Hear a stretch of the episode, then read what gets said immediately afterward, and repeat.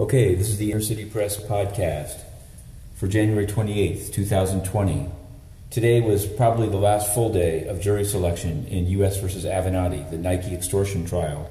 Inner City Press was there and can report that some jurors were turned away. Some said they had a spouse that works for Goldman Sachs. Others had applied to the FBI.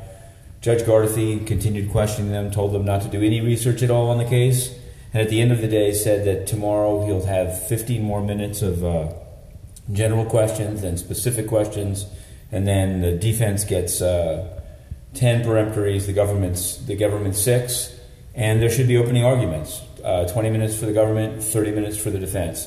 The defense got shot down on a number of its proposals uh, to have in the opening arguments uh, some audio that they, they, think the government's going to use, the CV of or uh, description of a lawyer uh, in Los Angeles as a pit bull.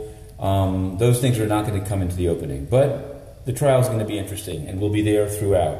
Now, another once it was over at that time, we went racing out and found uh, some pretty sad cases in the uh, magistrates court of the Southern District of New York. A gentleman, 21 years old described by his own lawyer as a small time dime bag crack dealer with guns, remanded and weeping in the courtroom. Meanwhile, in the United Nations, absolute corruption. Secretary General of the United Nations canceled a press conference today. Cat got his tongue, but he did speak in a closed door meeting, and inner city press banned from entering the UN.